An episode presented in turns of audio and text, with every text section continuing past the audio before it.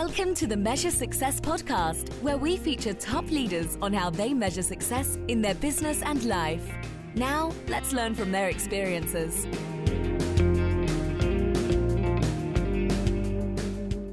RJ Cox here. I'm the host of the Measure Success podcast, where I talk with top leaders about effective strategies that inspire success. This episode is brought to you by 40 Strategy. 40 Strategy is built to make strategy work for small to medium-sized businesses and organizations by designing world-class strategic plans, but more importantly, keeping them accountable to actually get it done. To learn more, go to 40strategy.com. We are really excited. We have just launched the Captain Strategy course. That is a group-oriented session that you may have read in our Lost at CEO principles that we use, the 7 key principles to help create that strategic plan that will actually work. It's in a mastermind type format. I encourage you to go out to learn more about that. So go to 40strategy.com. And we'd like to thank and our shout out here to Stephen Pemberton. He has been amazing. He's brought in a ton of incredible guests. Stephen, thank you so much for your incredible support of the Measure Success podcast. With that, I'd like to introduce Scott White. Scott White is the Life is Too Short guy, and he's the happiest guy you will ever meet. After spending over a decade in investment banking on Wall Street, he took a chance, became an entrepreneur and business builder. Today, he's chairman and CEO of a public real estate company. He's always looking for his next challenge and has completed an Ironman triathlon, and he's actually done 15 marathons. He's on a mission now to make the world happier, one smile at a time. You'll see today on this podcast, he has endless energy. He motivates and inspires everyone he meets to focus on happiness, gratefulness, and positivity. Scott, welcome to the Measure Success podcast. Pleasure to be here. Thank you so much for inviting me, Carl. Absolutely. So this is always one of the interesting things, because you have this interesting story, because you have this core life of being in top of a publicly traded real estate company. And then you also are trying to spread the message about being happy, right? And really taking a difference world. So let's first, for the fun part, let's talk about your quote unquote day job, right? Now you've done a lot of different things. You were in Wall Street banking. You got into how did in the heck did you get into become a CEO of a real estate company? And what has that experience been like? You know, like so much in life, it's twists and turns. You mentioned before, I've done 15 marathons, and I always say to people, I think careers in life are like marathons. You don't always know what's behind the next corner. There isn't a sprint. It takes time. It evolves. And but if I think about my career marathon, so to speak, I could have never imagined it, and I could have never entirely planned for it. I graduated. So I did a joint BA and MBA at Rutgers a long time ago. And then I was thinking about going to law school, and, you know, having done the joint program, I knew I needed a little bit of a break. I went and worked at Pricewaterhouse for 2 years. I did just under 2 years, just enough for me to become a CPA. In fact, I banked a couple of vacation days to make it the 2 years.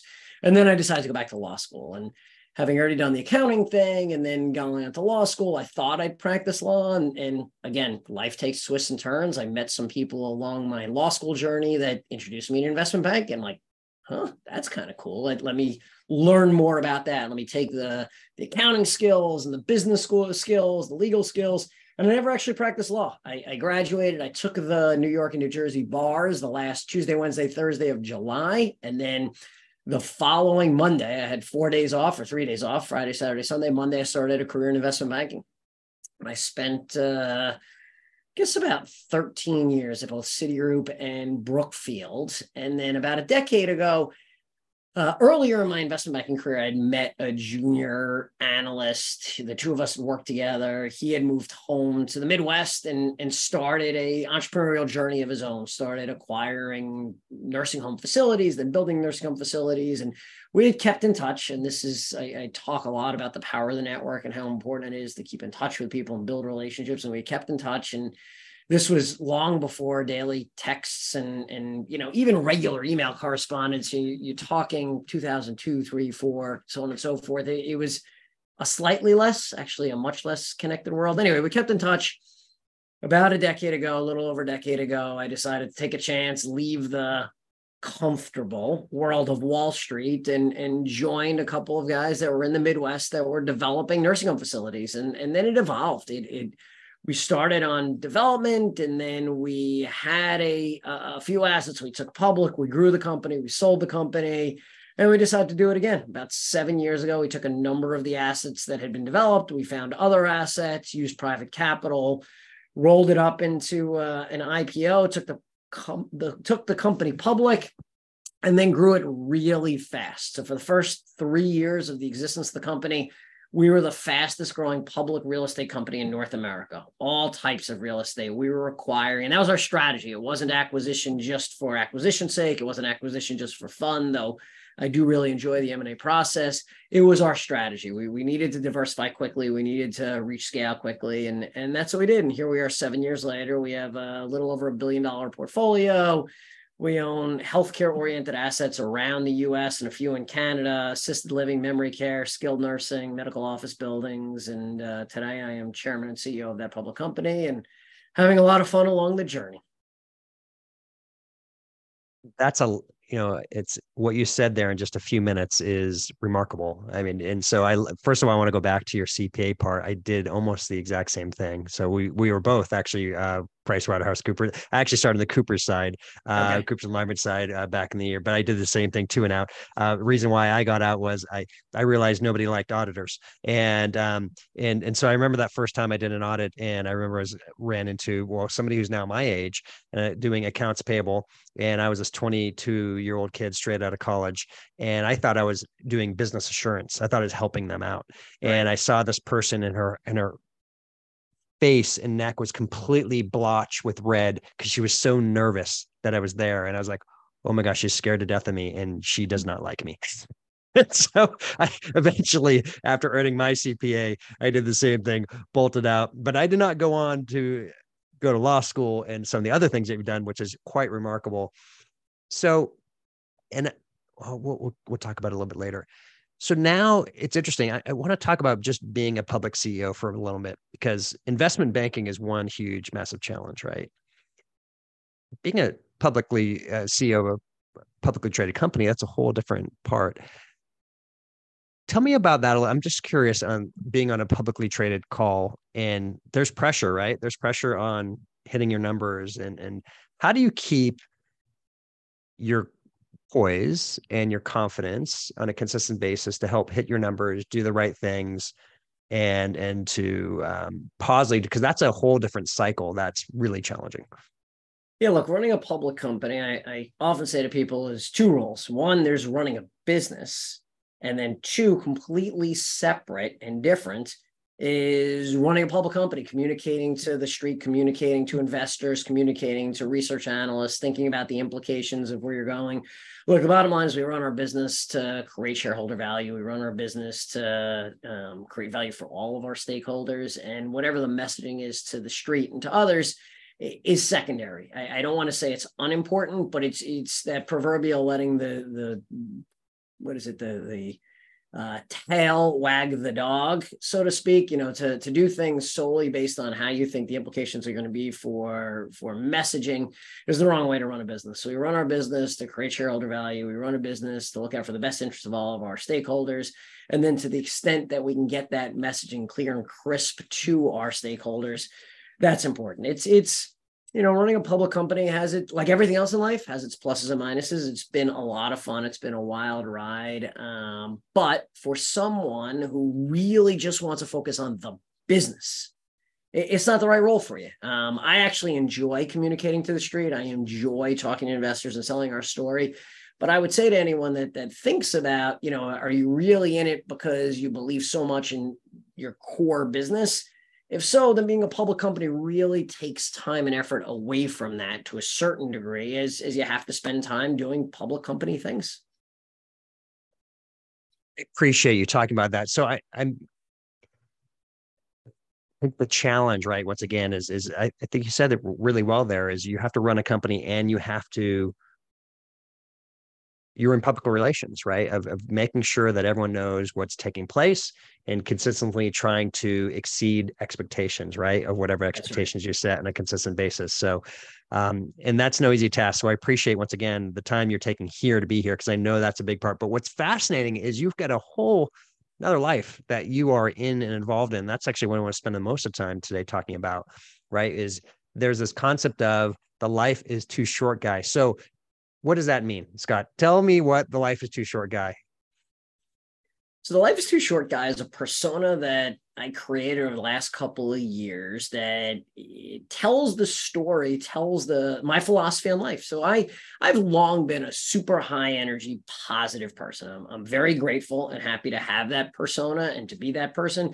And over the years, I've heard people say to me, wow, it'd be kind of cool if we could package up some of your energy and some of your optimism and share it with others. And I sort of heard that, but I was like, yeah, maybe someday I'll do motivational speaking or something like that. But I never really connected the dots. And then I'd say for at least a decade, maybe longer, I've talked about someday I want to write a book. These are two separate concepts, by the way. I didn't bring them together. Thank God I have a brilliant wife that brought these together for me. I said, someday I'll write a book. And it was kind of on that list of to-dos. And then during the pandemic, I started working with a new executive coach. I'm a big believer in constant improvement. I'm a big believer in working with professionals to help you better your game. There's so much I could learn. And so the first session I'm with this coach, his name is Kevin, and I talk about him in my book. I fill out various assessments. I don't remember what they are, but he's trying to get a sense of who I am and what I'm about. Then the second session, he started the call exactly like this. This is how he said it. He's like, dude, you are Mr. Life is Too Short guy. Everything is rah-rah, get it done, positive today. And I'm like, yeah, I think that's right. But I never really thought of it that way. Like it didn't have a label. And that night, which was 2 years ago, 2 years ago, I had mentioned it to my wife, like, I met this guy, Kevin, today, and he called me the Mr. Life is Too Short guy. And she's like, yeah, I can see that. And then she connected that. She's like, maybe that's your book. And, I'm very grateful. I've been with my wife since high school, but when she says these things, I'm usually like, that's ridiculous. Like, what am I going to do with that? Right. But she's, much smarter than me, and she plants that seed and she waters that seed. And then she asks a couple of weeks later, and that got the ball rolling. And it started in 2021. I wrote a short outline early 2021, and then I let it go. Various other things got in the way. It wasn't a top priority for me. And then early in 2022, I set on the journey to write this book, which today is called The Life is Too Short Guy, Strategies to Make Every Day the Best Day Ever. And it's my goal, hope, expectation to share this philosophy with the world, to empower people to live better, happier lives. I say my mission is to make the world happier one smile at a time. And that's what I'm doing through the book and now through my speaking business, which I'm out speaking to a lot of companies and conferences and so on and so forth, to empower people to realize, exactly like the title says, life's too short. Like, don't waste another minute. Don't waste. It's the intersection of urgency and happiness. Be happy and do it today. And I sort of lay this out throughout the book with a series of principles and stories.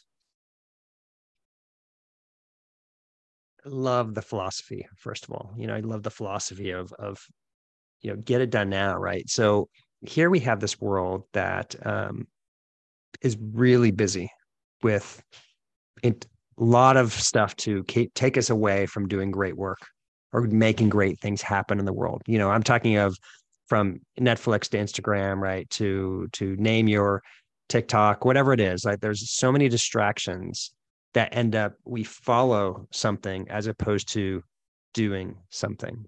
Yep. So how do you help people recognize that they can be creators as well, and that they can be doing things as opposed to sitting back? And I'm not saying it's bad, by the way, to be doing these things, but perhaps it can get in the way, right, of doing the things that we are gifted to do. So the book and the philosophy is 10 principles. And one of the underlying tenets of the book, one of the underlying goals of the book, is to keep it really simple. So this is not, Carl, an academic book. This is not a book written by academic elites. This is not a philosophical kind of, if you follow this principle. This is right down the middle of the fairway. This is blocking and tackling. This is day to day. And it's getting people to think a little bit differently. So let me give you a real example to address your question of, all right, so how do you get people to kind of think about, maybe I should get started on this or chase my dream, so to speak. There are two principles I'm going to refer to. One of them is called minutes matter. And minutes matter is a construct for people to think about time differently. As you said, we're all busy. We're all, time is our most precious commodity. We're not making any more of it. We all have a finite amount of time. And I want people to think about it very deliberately and proactively. What am I doing with my time? I will tell you, Carl, I do not give people sort of principles of you should spend your minutes reading instead of Netflix. You should spend your minutes with your family instead of working. That's your choice. I'm no better, no smarter, no whatever the case, more moral than you are at determining how to use your time. What I challenge you, Carl, and your listeners to think about is, am I actually thinking about how I'm using my time? Am I being deliberate? Or am I, how often do we hear ourselves saying, I was running around all day. I went from meeting to meeting. I had so many calls. I had so many emails. I don't even know what I did with today. Or I don't know what I did with this week. I didn't know what I did with this month. So instead, think about time this way. I love to give this sort of quick math for people. It's simple math for those that don't really like math. When you're born, life expectancy, plus or minus 80 years. I know we can debate that, but let's just say plus or minus 80 years. 80 years gets you 42 million minutes in your life. As I suspect your audience, Carl, is probably not a lot of newborns. So I'm just going to reach an assumption that people are about halfway, plus or minus. Some of us a little bit more plus, some a little more minus, but let's just say you're 40 years old. You could adjust the math any way you want. At 40 years old, you have 21 million minutes left. Okay. Invariably, you're going to sleep a third of those now. You're down to 14 million minutes. Likely, not always, but likely, as you get later on in life, end of stage of life, final years, you're going to slow down physically and some of your mental faculties. So I'm just going to make a rough assumption, shave off another million or 2 million minutes. You have 12 million minutes left as a 40-year-old. Sounds like an immense amount of time. It's not. And when I tell people, and the mental image I give people to think about is a barrel. Think about a barrel. And this barrel could be any kind of barrel that is meaningful for you. For me, I think about a wine barrel. I like to drink wine, so I got a wine barrel. And in that wine barrel are my remaining minutes. I think about those minutes as gold coins. A few concepts to think about here. One, I can't see in the barrel. I don't know how many gold coins are in there. However, I do physically think about, I've chosen to join Carl today. I'm reaching in the barrel and I'm pulling out a couple of gold coins. You've chosen to invite me. I hope you've thought about, this is a good use of time for me and my listeners, so I'm going to reach the barrel and grab out a couple of coins. Not only do you not know how many coins are in there, be really careful, because a lot of us have a hole in the bottom of the barrel, and those coins are dripping out without us thinking about it. So now, with those analogies and that math, I challenge your listeners to say, how am I using my minutes? How could I be thoughtful? What do I want to accomplish? Set goals and go chase them. And in the book, I give people examples and tools like a goals grid. I give people other concepts to play around with. So minutes matter is one key principle. The other one is take a chance and get it done today. And take a chance and get it done today is very much focused on, I think it's more specific to your question of, if you're dreaming it, if you're thinking about it, if you've ever thought about it, why not today? Like literally today, as you're listening to this, you're like, you know what? This guy's kind of crazy, but maybe I give it a shot. And maybe I write out and I give people these tools of, here are some of the things I've dreamt about, some of the things I want to do. I'm going to circle one or two that I actually want to chase. And I'm going to start an action plan. So for example, I spoke to a group last week and someone said to me, I've always wanted to learn to sail. I said, okay, how do we do that? First action plan, we Google for local sailing courses. Second action plan, we look to see where you could actually physically sail. You know, if you're living in the Midwest in a landlocked state, it may be challenging to sail. This person was actually based on the East Coast, so it was fine. Let's make a plan and think about it. And the point that I emphasize here is not only to take a chance, but get it done today. And I capitalize sort of today, because too often we find the excuses of why not. I'd like to, but I was going to, but I've thought about, but. In the book I refer to, and I don't refer to a lot of studies, but I do refer to a book written by an Australian palliative care nurse called The Five Regrets of the Dying. And in it, she talks about those regrets we all have on our deathbed, or those that she's worked with. And the key takeaway, you don't have to know all the regrets. You don't have to read the whole book. In fact, I'll save you a lot of time. The biggest regret of the dying is the regret of what I didn't do. And most people are surprised by that. It's not the regret of something really dumb I did. It's not the regret of something I wish I didn't say. It's not the regret. It's so many things that you would imagine. It's the regret of what I didn't do. Here I am in my final days, in my final minutes. I always wanted to X. And for the following 26 reasons, I didn't.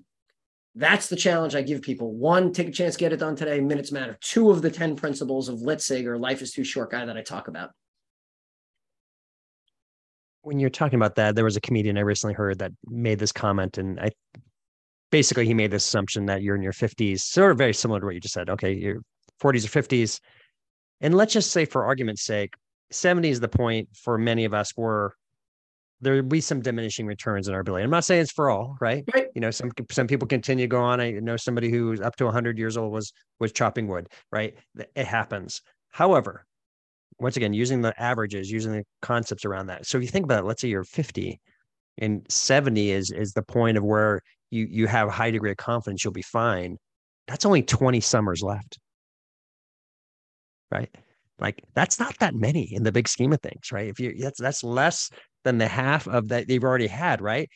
And so that same concept is, well, what about that fall? What about that Christmas? What about that, whatever you celebrate?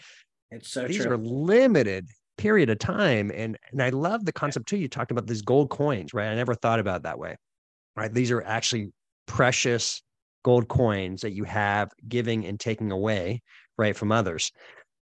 So I'm curious, let me flip that around, this concept of there's an importance of how you're taking time with others on this, right? If you had that same concept about yourself, so how has that changed your mindset in making sure other people's time is precious? What do you mean by that? Well, what I mean by that is you recognize for yourself how important time is. Yep. Now you're working with somebody else, right? And somebody other a meeting or an encounter or something like that. How are you making sure that their time with you is the best time that they've spent? Got it.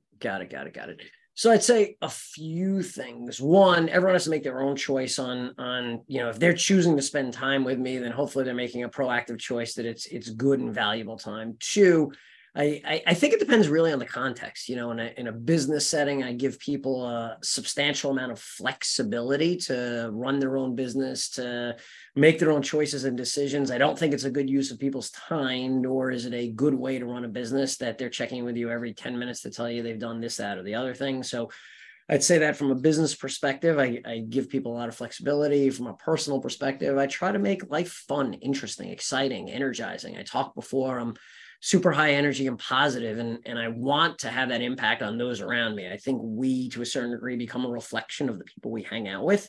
So I want to give back more to the world than I'm taking out. And I do that in part by motivating and inspiring people. I would love if somebody hears this, Carl, and shoots me an email or sends me some sort of note afterwards. You know, I heard what you were talking about, and I've done the following 1, 2, 3 things. I'm starting to get those. You know, the book came out in January. I started a speaking tour in March or April, so it's relatively new. But I have dozens of texts and emails and messages on Facebook and otherwise of people that have, I'll just give you some examples. Someone that bought the book for their mother after their father recently passed. So this happened very recently. Father passed. I said, I want my mother to read your book because it had such an impact on me. Someone who got on a plane to go visit their mother that they hadn't done in years after having read my book. Someone that decided they would think about, or they'd start writing a screenplay, something they always wanted to do and never really moved to do. Someone who said they were going to join their church choir. I mean, I can go on with this list for a long time. That's how I'm trying to impact people. And that's how I'm hoping, now to answer your question specifically, that time spent with me, either in person or through any of the media channels, has a positive impact on everyone that I touch. I love that people who are reading or listening to your stories are already taking action. I mean, that must feel, how does that feel for you?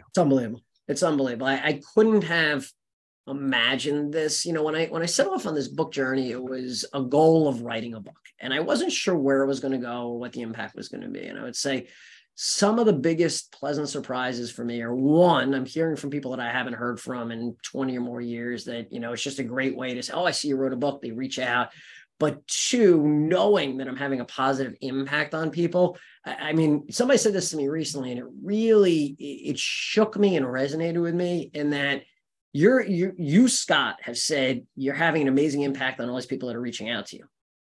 What about all the others that aren't reaching out to you and you'll never know? And for that matter, your book will last an eternity. You may have a positive impact on somebody 25 years from now that you'll never meet and you can't fathom in 2023. And that's amazing. That's what inspires and motivates me.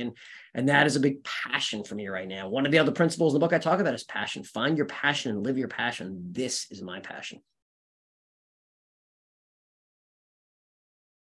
Love it how you're creating a legacy right now, right? You know, that's what a lot of us, right, we want to have a life purpose that it can be remembered beyond, you know, beyond just our family, beyond just our business, that goes further beyond. You're actually creating that. And it's fascinating. You never know, right, where the wind will take the seeds, right? And it'll be planted somewhere. And the next thing you know, it plants an incredible tree, right, of success, if you may. And this could happen in people's lives, right? Where all of a sudden these stories, these concepts, these ideas, and it could be incredibly awesome, super happy for them. Let's talk about the passion piece, because that is such a huge part, right, of doing it. It's talked about so many times, do the things you love, if you may. Right. Find your passion. But there are so many people out there, like, they don't know what that is. They're stuck. Yep. Right. So what guidance do you give for somebody when they're stuck finding, quote unquote, their passion? So the principle is literally called passion. And, you know, a lot of people talk about purpose. I think purpose is overused. I like passion. And I say to people, I've interviewed hundreds, maybe thousands, but we'll go with hundreds of people over the years at all levels, entry-level analysts, interns, assistants, C-suite executives, board members. And I always ask the same question: what's your passion? And it is amazing to me. I'm guessing 60 to 70% of people are like, what do you mean? Like personal or professional? And I'm like, that's the point. When I say what's your passion, you should know what it is right away. So now your question is, okay, well, what if people can't answer that question? I tell them to self-reflect. One, passions change. So whatever your passion was last week may not be the same this week. I'm not suggesting they change daily, but our passions evolve over the course of our life. What gets you fired up? I think passion is more than a hobby. It's more than an interest. Like, we've all had those interview questions too. What do you like to do for fun?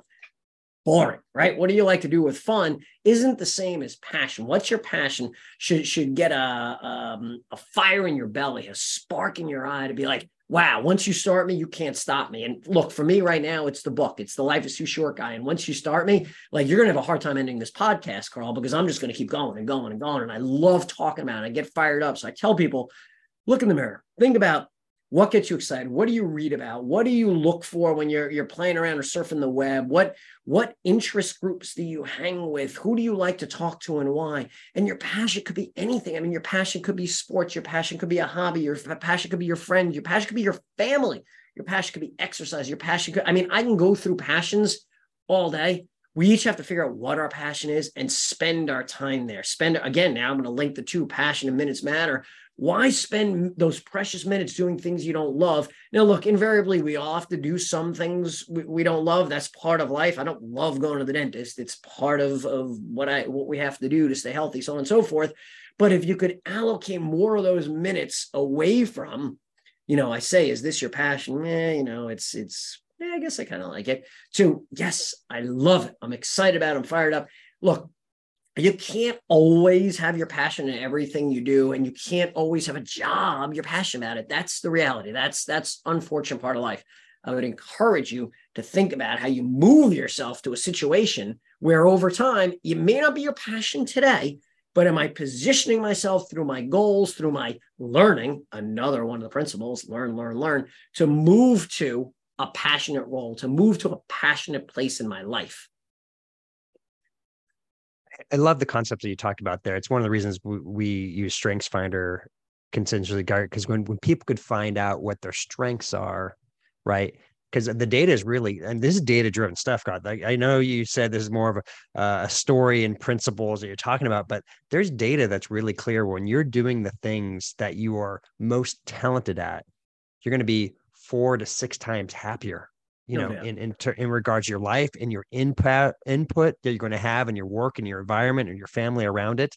It's really powerful. And so this is not a small thing to think about. And sometimes you could be in the right company, but you might not be the right seat in the bus. Agreed. Right.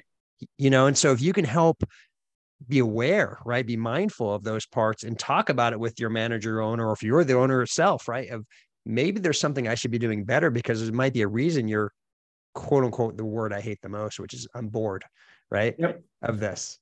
That's probably grates on your soul too, right? When you hear somebody that they're bored of something, but that's where passion, it should overcome boredom every time. Absolutely. 100% agreed. When somebody goes down this path and they're struggling to adopt it, right? They're struggling with this concept of, I got plenty of time. Okay. And you've already brought some thing of the coins and different things. What is something else that triggers people that they're surprised when you're talking with them? They're like, oh, I didn't understand that. I didn't get that. And it ends up becoming a very inspiring message for them. So I'd say the biggest surprise that people get, and one of my biggest messages, which is what I said at the beginning, is these are simple, practical tools. So it's not about changing your entire life philosophy. It's not about, all right, well, today I'm Carl and tomorrow I'm going to be Carl plus. That's not it. These are incremental, small steps. I lay out 10 principles, right? And you may look at 2 or 3 of those. Like you just said, minutes matter. I can't get my arms around that. That's fine. Let it go. There's another 9 principles. And maybe amongst those 9, one of them is learn. Yeah, that's just not for me. Okay, now we're down to 8. Within each of the 8 or 9 or 10 or whatever, there are simple tools. Let me give you one of the simplest ones that whenever I talk about it, I get the sense people are like, yeah, I don't know. Is that really going to matter? And I could share these emails with you if you want to audit me, since we're both auditors. I hear from people for weeks afterwards, when you said it, it didn't, like, I wasn't sure I bought in, but I've been doing it. It's fantastic. Watch this. You ready? This is the simplest thing. What was your first thought when you woke up this morning, Carl? That's a great question. For me, it was, I need to get up and go to the pool. Okay. So you answered it the way I'd say 50 to 60% of people do. And they put on, and I do this deliberately, I say they put on those kind of blurry glasses. They're, it's Monday and I'm going to the pool. Okay, great. And most people answer that way. Unfortunately, it was probably about a third of people that grab their muddy glasses. I'm going to look over here to the muddy side, and they're tired. It's Monday. I don't feel like going to the pool. I got a long day ahead. I have to meet so-and-so. Oh my God, I forgot I have this dinner. My mom's coming to town. Oh God, I don't want to get out of bed. Why do that? Why not be amongst, and this is all in my own observations. I can't back this up with empirical evidence. But as Henry Ford said, if you think you can or you think you can't, you're probably right. Why not grab those beautiful clear glasses? And when I woke up this morning, I literally was like, it's Monday. I had an amazing weekend. Both my daughters are home. One of them is at college. One is going to college. I have an opportunity to talk to Carl and his team today. This afternoon, I'm actually donating blood. Like, all this happened in the first 15 seconds, proactively. I opened my eyes. I didn't actually grab the glass, but I was like, it's Monday. It's a great day. What a weekend. What an opportunity ahead. Bam. And when I say this to a lot of people, they're like, all right, fine. So you open your eyes and you think about all the good things. All right, I got it. But if you actually do it, it sets the tone. It creates a roadmap for then you get out of bed and you're like, this coffee's pretty good coffee. And then you go to the pool and you're like, wow, I had a good workout. Now, look, I'd be foolish to think that if I told you that you wake up and you have this kind of, yes, it's going to be a great day and everything's going to work out, because that's not true, right? The reality is you're going to get up, you're going to be fired up, you're going to get in your car, you're going to back into your garage without remembering to open it. And you're like, oh, what a miserable day. However, why not set yourself on that proactive path instead of the, I think I got to go to the pool today, or the, oh my God, I don't want to go to the pool today. It is cold and dark and I'm not going to do that. I can't believe I had the opportunity to go to the pool today. I'm going to have an unbelievable workout. Seems so simple, right? It's a little tool. And this is what surprises people is if you try to implement this, I guarantee you guarantee you, you're going to notice a positive change in your attitude, your perspective. You'll smile more. You'll enjoy life more. Why not? It's such a simple thing, right? I haven't changed the way you go about your entire life or your whole life philosophy. You do that one little thing, and let's circle back in a week or two and tell me if you notice a difference. You nailed it. And I think, once again, the explanation point on that is if you can, the night before, right, make things so it becomes a habit. Yep. Like I had everything lined up, ready to get to the pool. My bags are all prepared. You know, I had the concept. I was ready to go. Because if I didn't, I wouldn't have made it. Because by the way, I've had that issue where I haven't made it, you know, to be that workout. Because by the way, I don't like swimming. This is like a new thing for me. And I am so much happier today that it's super hard to swim, especially when I'm not a swimmer. Right. But man, the workout that is, but once again, I had to pre-habitualize, right, these efforts, right? Make it as easy as possible, because the easy thing is to hit the snooze button and to take 10 more minutes or 9 more minutes of sleep. Right. You know, versus get up, get out, and to do something, to get something done. And think about the perspective for me. Yeah, think about absolutely. The perspective. It's not about just going to the pool. It's like, it's going to be an amazing day at the pool. I am so happy and grateful I have the ability to go to a pool, that I have the physical wherewithal. I have the financial wherewithal. This is awesome. That's right. Okay. So this is going to be an interesting question, because you might, I don't know how you want to answer this, but let's do it in terms of the life is too short guy. Okay. How do you measure success? For me, I measure success through a lot of lenses. Through the Life is Too Short Guy lens, I would say the ability to spread this message. There's not a doubt in my mind that I am getting the most positive feedback, the most psychological feedback, the happiest I am is sharing this message. Like, I'm fired up to talk to you right now. You probably couldn't tell that, Carl, but I'm fired up to talk to you right now. And I'm excited you invited me on. This isn't like a to-do on my list. This isn't this is awesome. And if you want to do it again tomorrow, I'll make myself available tomorrow, because I love spreading this message. So for me, the more people I can touch in a positive way is how I'll define success through the lens of the Life is Too Short Guy. Love it. And how do you, I'm kind of curious. So that's the effort you're doing out. And is it the outcomes, these emails, these messages, this feedback, is that how you're also going to measure it? It is. And it's what I said before that I hadn't even thought about, the immeasurable people that I will never meet, that I'll never know that I've changed their life. And I like to believe that that's going to grow. I'd like to believe there's a ripple effect. The book's been out 3-4 months. I'd like to believe in 3-4 years, I'll impact hundreds of thousands, maybe millions of people. Dream big, right? If you dream small, you accomplish those goals too easily. Dream big. I hope to impact millions of people, not just in the US and around the world. I hope to get out and tell this message, tell this story, be on podcasts, do lectures and workshops and so on and so forth, and impact people's lives. You know, I was telling you last Friday, I did a workshop, it was a 2-hour workshop. And the number of people that came over afterwards and said, you know, you got me thinking. One guy said to me, I love this. This was awesome. He's like, so one of my messages, one of the principles is can't make it alone, right? So there's 10 principles. We've talked about a few of them. One of them is you can't make it alone. There's a lot of evidence that we live in an interconnected society. We need other people, period, full stop. Our social interactions are so important. So a gentleman comes up to me at one of the breaks and he said to me, I don't want you to think I was being disrespectful. Yeah, I was texting while you were talking. And I did that because after hearing you talk about the power of social networks, I hopped on and I created a bowling group for tonight. This was Friday. He's like, I texted my girlfriend. I texted a couple of our friends and we're going to bowl because you imparted on me, invest time in relationships. Don't just, you know, one of the things I talk about, and I'm going in different directions here, is we have nutritional plans. We have exercise plans. How often do we have social plans? How often do we actually have a proactive, I want to build my network, I want to strengthen? It's not just about the size of how many friends you have. I want to strengthen my network. Well, when was the last time you just picked up the phone or sent a text randomly? Hey, Carl, how are you? What's up? How could I be helpful? So this gentleman said to me, while you were talking, after you inspired me, I created a bowling night tonight. Bam. I love it.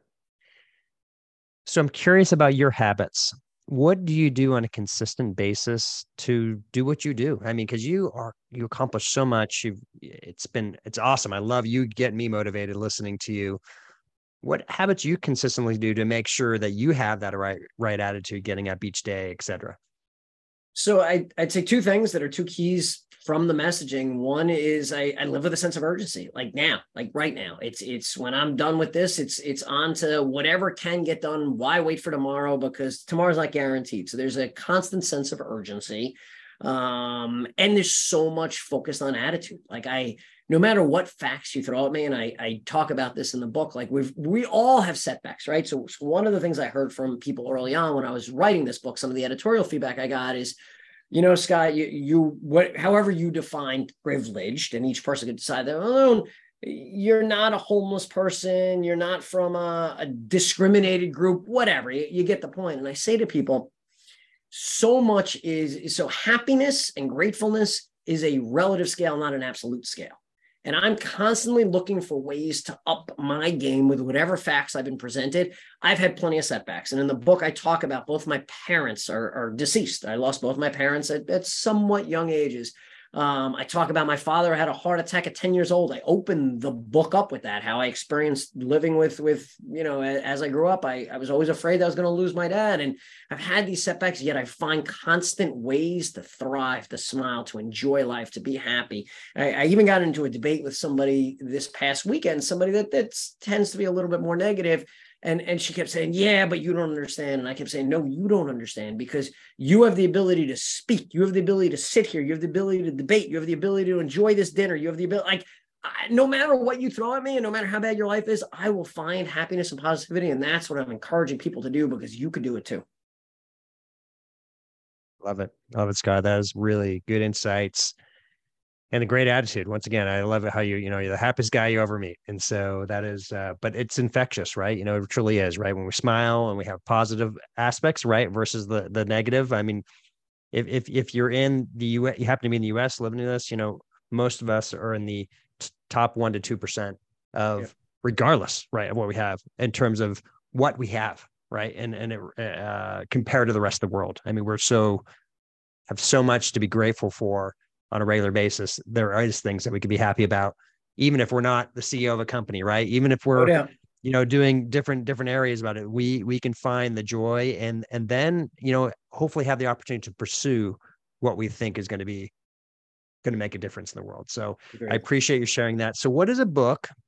That's not your book. Of course, we want people to, go out and buy The Life is Too Short Guy. What is a book that inspired you that you would like to also share with others? Oh, there's so many. I'll go with the one I just recently read, because I only remember about 2 days back, but there's so many. I just finished The Gap and the Gain, which is a great book that has similar principles. Stop looking one of the things I talk about in my book is that we're on this hedonic treadmill where we're constantly working really hard to try to find success, to be happy. And the reality is we never actually find that ultimate success, because we just keep pushing the goalposts. So why not start by being happy? And Shawn Achor in The Happiness Advantage talks about this. Another great book, by the way. I'm a huge fan of Shawn Achor and The Happiness Advantage. Start with happiness, which creates hard work, which then defines success.